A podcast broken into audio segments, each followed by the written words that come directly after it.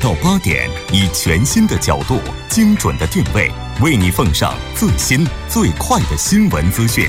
锁定《新闻在路上》。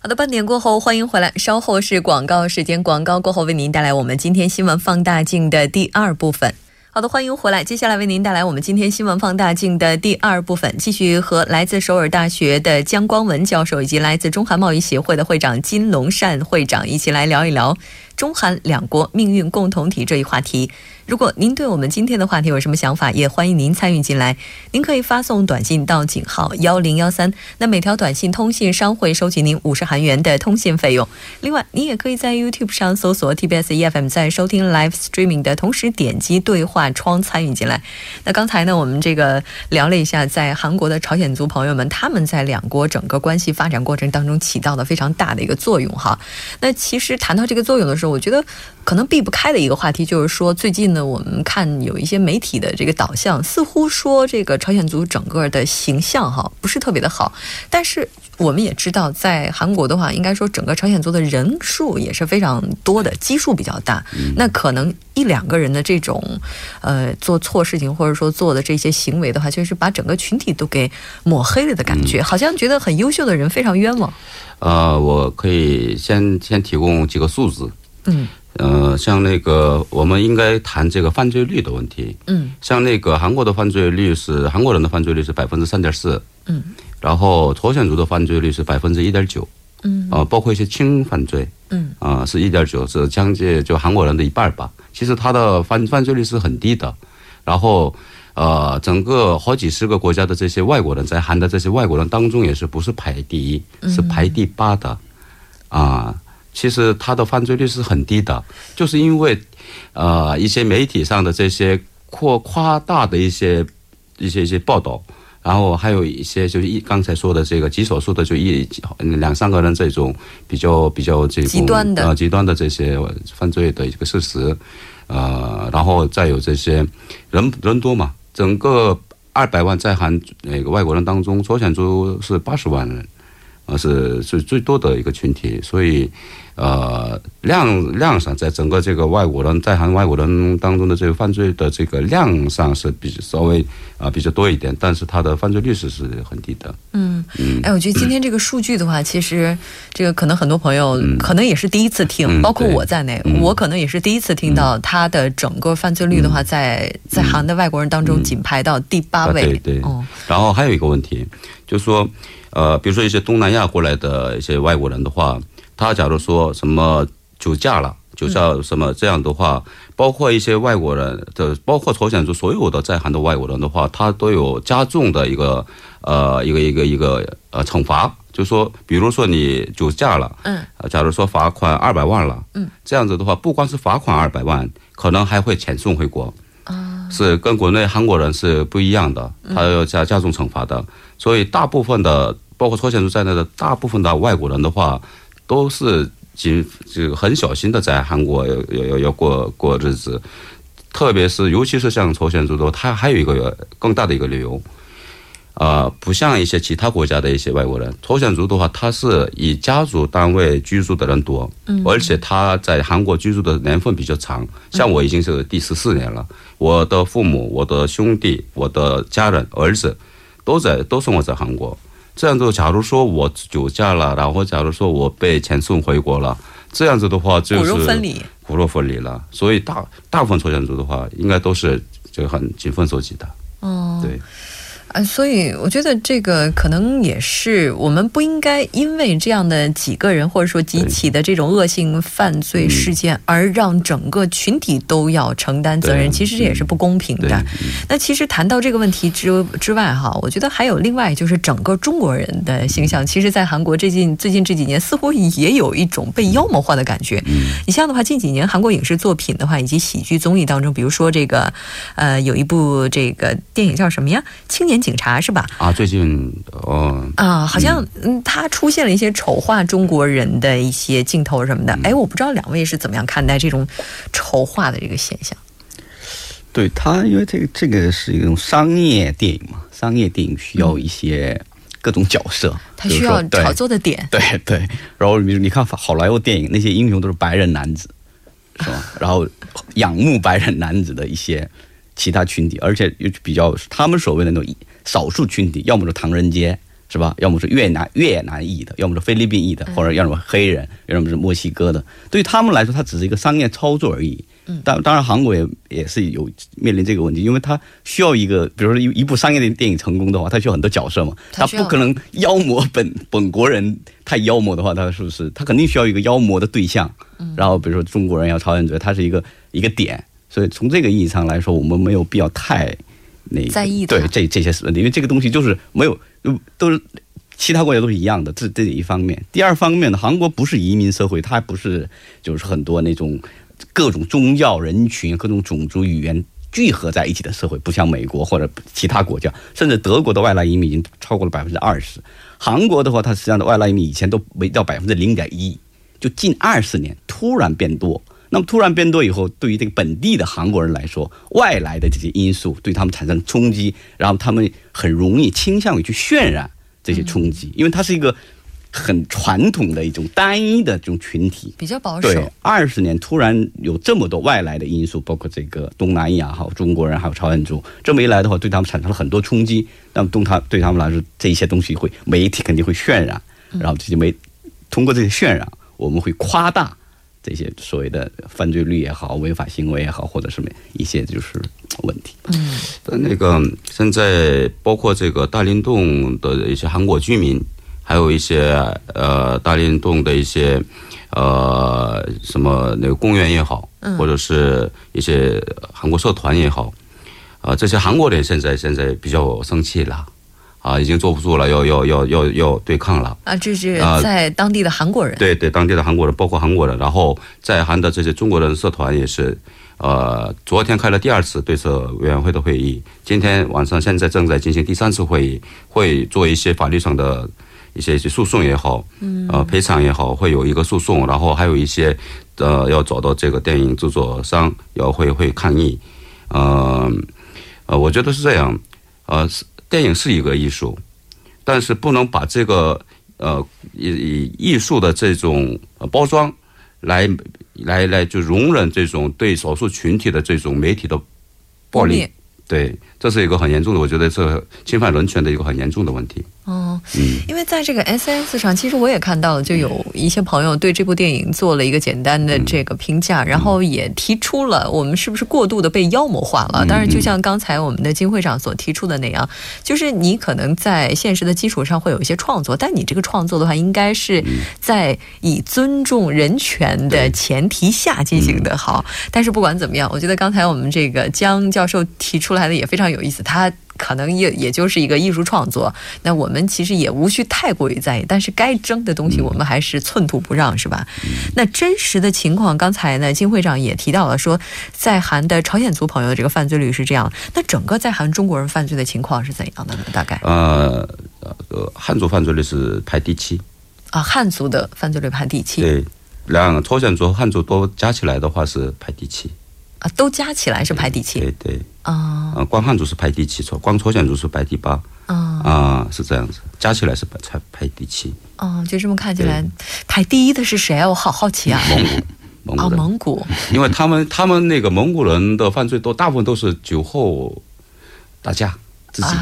他们自己朋朋友之间，哎，我在想，这在韩国的蒙古朋友的话，他们总人数的话，似乎没有那么多吧？嗯，不是太多，但是他们的犯罪率比较高一点。在韩的外国人一共有两百多万的话，在韩的蒙古族朋友大概有多少？好，就几万吧。几万人，犯罪率排第一。对，啊，第二是你知道谁吗？啊，不知道。美国人。啊，美国。第三是加拿大人。啊，加拿大，哎，这个真的，哦，我觉得未来的话，咱们可以 做一期特别节目来聊一聊，这么少的人在韩国到底是怎么样创造出来这么高的犯罪率的哈？这其实不是一个可以笑的话题，但是确实这个。结果是让我们有一些匪夷所思的。那像韩国当局的话，他们在处理这些外国的外国的违法者的时候，有没有一些法律相关的一些依据呢？就是怎么会按照什么样的程序处理他们？是按照外事走，还是按照本国的这些法律走？基本上是按按照本国的法律走，因为就是中国也一样，韩国也一样，就是应该是国民待遇的，就对对不同的国籍的人不应该区别待遇。当然，因为实际操作上。在于语言上啊、文化上各个方面，它会有一些不不公平的，或者是从当事人角度来说一种歧视的感觉。但基本上是呃平等待遇。但是刚才那个金英会长也说了，当然对于外国人他多一条惩罚是什么呢？如果被判处就是说缓期执行以上的话，嗯，韩国政府是有权把你遣送回国的，对，遣送回国，就是说可以就是剥夺你的滞留资格，嗯，就是外加一个出入境的一个法律的。这个呢也是跟任何国家都是一样的啊。啊，在其他国家，也是，也是对。如果你是违法行为的话，他有权遣送回国，当然不一定啊，但有权，因为它是自由裁量，它属于主权事项，它是有权遣把你遣送回国，就剥夺你的签证自留自留这个期限。啊，哎，但是据我所知的话，虽然刚才教授您提到说他可能在这个呃是叫什么缓期执行以上的话，嗯他可能会有这样的一个被遣送回国，但是好像犯很轻的一些。这些法违法，比如说像打架这样的，好像在这个延签的时候也都会被拒。对，这是延签的时候。这个跟跟刚才那个是两码事儿，刚才那个是只你有合法滞留资格，但是把你遣送回去。您您刚才说的是，当你有记录的时候，就是违法轻微的犯罪行为记录的话，会让你申请永住、申请延期签证、申请国籍的时候，会给你不利的这个嗯，说明一下，打架不是很轻的犯罪，很严重的犯罪，有哪一种是比较轻的？没有轻的。啊、没有轻的，突然一下子觉得自己好像变成法盲了。那刚才提到的，其实不仅仅有大批住在韩国的中国人，也有很多的韩国人居住在中国哈。那么，像居住在中国的这个韩国朋友，他们，哎，他们一般好像是不是都是在沿海地区的感觉？我的印象当中，嗯，或者东北地区。北京、上上海海地区最多，对，青岛最多上海沿海地区，哦还有就大城市，然后东东南沿海比较多吧。嗯嗯，比较多一些。但我前一段时间就是去中国的西南地区哈，现在发现，在西南地区的话，现在韩国人就是韩国企业啊也好，他们现在入驻的也是越来越多。嗯对对对，现在是这样。像那个东南沿海的一些城市的话，它本身的它地皮也贵，嗯，然后也也有已经有很多的韩国企业已经进驻那边了，然后他们往西部走，按照这个中国的一带一路的这个政策也好，开发西部的中西部的一个政策也好，然后中西部的话有很多的这个对这个外来呃投资投资的一些有很多的好的政策，所以像那个我我去年或者是和那个前年去那个重庆也好，成都也好。有很多的韩国企业已经在那边开始投资了。嗯，而且现在的话，在中国的像成都啊、重庆啊这些地区的很多韩国企业已经初具规模，对包括有关的一些协会，现在做的也是风生水起的。那像中国的话，其实一直到现在啊，虽然说因为萨德的关系，两国之间的经贸往来应该说跟之前相比的话，有了这个比较大的这个大幅的这个减少哈，但是依然还吸引着很多。韩国朋友，他们都希望去中国发展。哎，我觉得这个原因的话，其实也是可以理解的吧。嗯嗯，呃，其实韩国是是这样，应该大家应该都知道，像那个安保上，它是要要要跟美国要多靠近一些，但是它在经济上是不可能不可能跟中国要要要断绝关系的。呃，韩国的最大的输出国或者是进出这个这个这个进口国都是中国。呃，最近最近十年，就我有个我我记得有个统计是零五年到一五年这十年当中，韩国跟中国做贸易，然后它的就是纯正的一个一个收入是八百亿美元还是多少？呃，反正它韩国是跟中国贸易规模也是最大的，然后呃就是贸易顺差，啊这这个韩国的立场上是贸易顺差嘛，也是最大的，嗯。也就是说，其实这个永远不变的，肯定还是国家利益。嗯如果两国之间有共同利益的话，这个关系的缓解或者说这个改善，它也是一种必然哈。嗯那现在的话，在中国的这些韩国朋友，他们主要从事的这个活动，一般的话应该也是经贸吧？啊，八十，我我记得是有八十万韩国人在中国长期滞留，八十万。对，其中有有有十万是留学生，嗯。然后其他大部分都是住宅员或者是呃投资者，嗯嗯，大部分都是这样。大部分是这样。嗯、对。但他们这个就是他们这个成绩啊，或者说他们现在的这整个的运营状况啊，或者说这个运转的情况的话，是怎么样的呢？呃，按地区、按行业都不一样的，都不一样。对对，像那个像青岛那边的话，大呃大家应该都知道，以前那个几年前啊、呃，就是大批的青岛的这些韩国的一些厂厂家，嗯，呃，就关门倒闭了。嗯啊，有了一些有一些就是瓜葛，还有一些冲突，呃，但是我看到一个到重庆和成都去的时候，像那边的话，他们是以前是，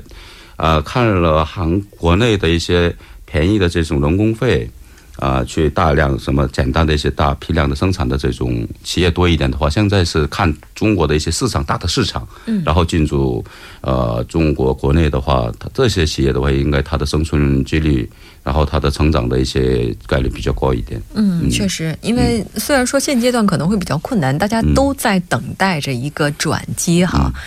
那其实刚才提到了说，在中国的这些韩国人当中，有一大部分他们可能是韩企外派的。那除了这些之外的话，其实韩国企业在中国的扩张也带来了另外的一个变化，就是中国的朝鲜族朋友他们可能会离开东北地区，然后迁徙散居。哎，我还发现一个非常有趣的词哈，说是这个中日韩的有一部分学者啊，就把这些人称为没有土地的犹太人。我觉得这个评价是相当高的，嗯不知道为什么。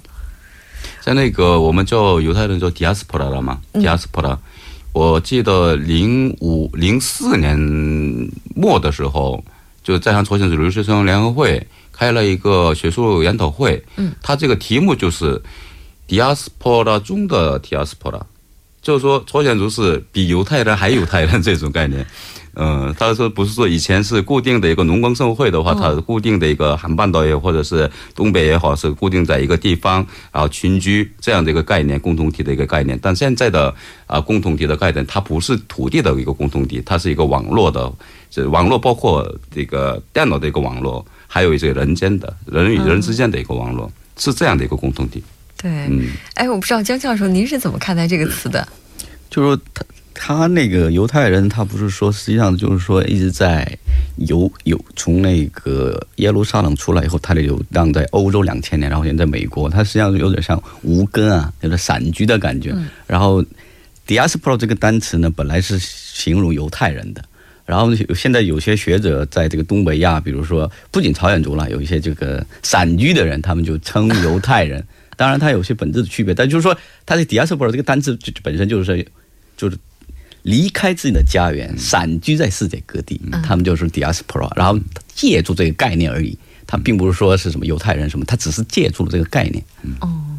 哎，我觉得这个词真的是听到这个词，第一反应是觉得哇。非常的精彩，然后再觉得就是稍微的有点心酸，因为毕竟没有根的话，我们总是会觉得自己有一些缺憾的感觉哈。那近年来呢，两国之间也是因为，我觉得今天提萨德这个词已经提了无数次了的感觉哈。这个它肯定是影响了，但这个影响的话，这个我们刚才在这个新闻连线部分的话也听到，就有一些专家说，可能在年内的话，这个问题是解决不了的。也就是说，两国关系在今年年内的话，想要去解冻，似乎是有些困难的。就两位看来的话，这个未来大概还要多长时间，我们才能够，不能说回到以前的巅峰状态吧，至少是不会像现在这样。呃，前政府呃前政府做的这个决定，这它是也是一个政府的一个决定嘛。嗯。所以新政府也是，他不可能把这个国家与国家之间的这些协议协定就完全无效化，这应该是不是太容易的事情。嗯。然后。呃，像韩国国内的话，它的主要的呃担心的一个对象也是北朝鲜嘛，北韩嘛，所以北韩的这个威胁一直存在，然后越这个威胁是越来越大的一个情况下的话，韩国国内的民众的一个一个一个舆论呢，也倾向于越来越倾向于需要这样的一个防御体系。嗯，它不是要针对韩国人，是根本就不会针对中国要做这个防御体系。韩国人觉得是要针对北韩、北朝鲜要做这个，所以呢，按照这样的一个目前的这个状况的话，四年内是很难解决了。哦，看来江教授的话，江教授，你有补充吗？是啊，这个就很难说什么时候解决。嗯就是说，实际上因为萨德并不是说它本身就是一个光萨德的问题，因为中安关系它有个结构性的一些问题，比如说刚才金会长说了，因为韩美是同盟嘛，还有朝鲜的威胁。那么从中国来说，从地缘政治来说，如果美国势力在朝鲜半岛过度的膨胀的话，中国是肯定是不同意的。那么萨德只是一个象征而已，所以这个结构上它需要一个重新的整合中韩关系。所以说，从中韩建交以后到现在，我们实际上一直在掩盖这个结构性的问题。这个萨德通过萨德，我们就认清了中韩关系要重新梳理。包括一面对现实，我们要理性的面对现实，面对这个结构性的缺陷。如果不面对现实的，我们会被那些伪装所迷惑，认为中韩关系很好，实际上里边隐藏了很多问题。那么这次通过萨德，我们会认清了两国关系的一些比较冷酷的一面吧。但是说不能太乐观，然后我们重新梳理这个关系，然后认清现实，又重新出发，然后互相尊重、互相那个理解的前提下，呃呃往前走的话，应该是。肯定会有就越来越好的方向发展。对，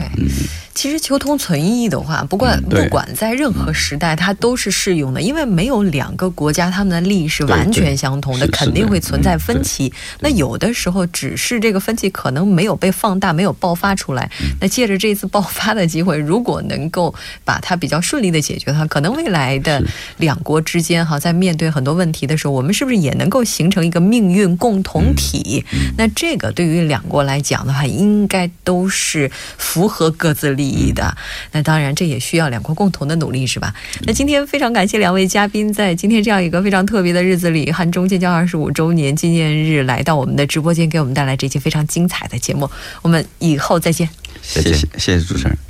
好的，稍后我们来关注一下这一时段的路况、交通以及天气信息。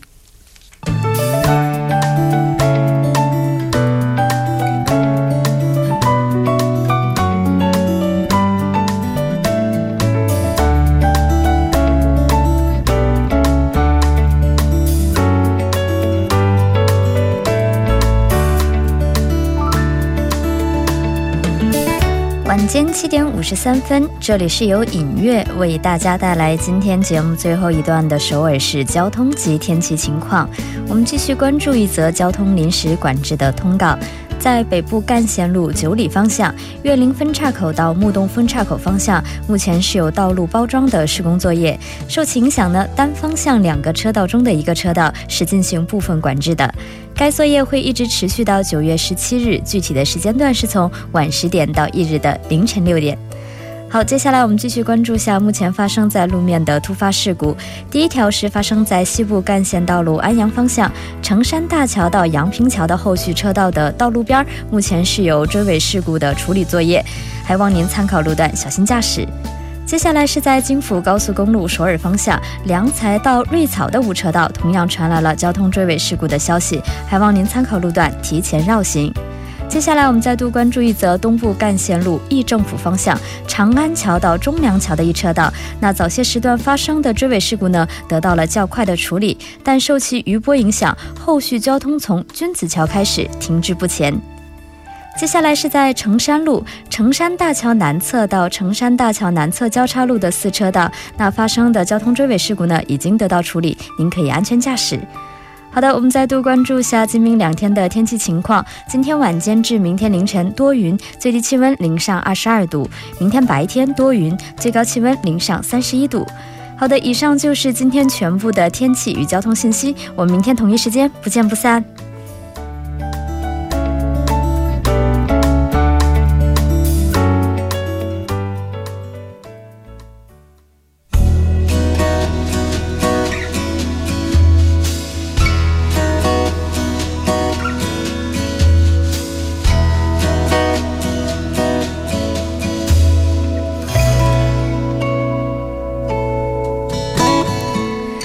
那到这里，我们今天新闻在路上两小时的节目马上就要接近尾声了。最后，依然为您送上我们今天的结束新闻：在温哥华国际机场推出的新宠物狗减压计划呢，通过引入受过训练的宠物狗到候机大厅呢，供旅客亲近，来缓解旅客因旅途导致的焦虑以及紧张程序情绪。那在消除人们不安和焦虑上呢，宠物确实会起到非常直接的效果。不过呢，温哥华机场想出这个优秀点子的同时啊，我们也希望这种行为呢，不要给这些狗狗们带来什么样的一些负面的影响。因为毕竟啊，当我们在使用这些宠物来缓解自身压力的同时，是不是会把自己的焦虑也转嫁给这些宠物呢？那也希望呢，游客在见到这些狗狗们的时候，能够善待它们，也让它们能够有一个非常健康的程序情绪。那好的，非常感谢您两小时的陪伴。节目组制作人范秀敏，作家金勇隐乐，感谢您的收听。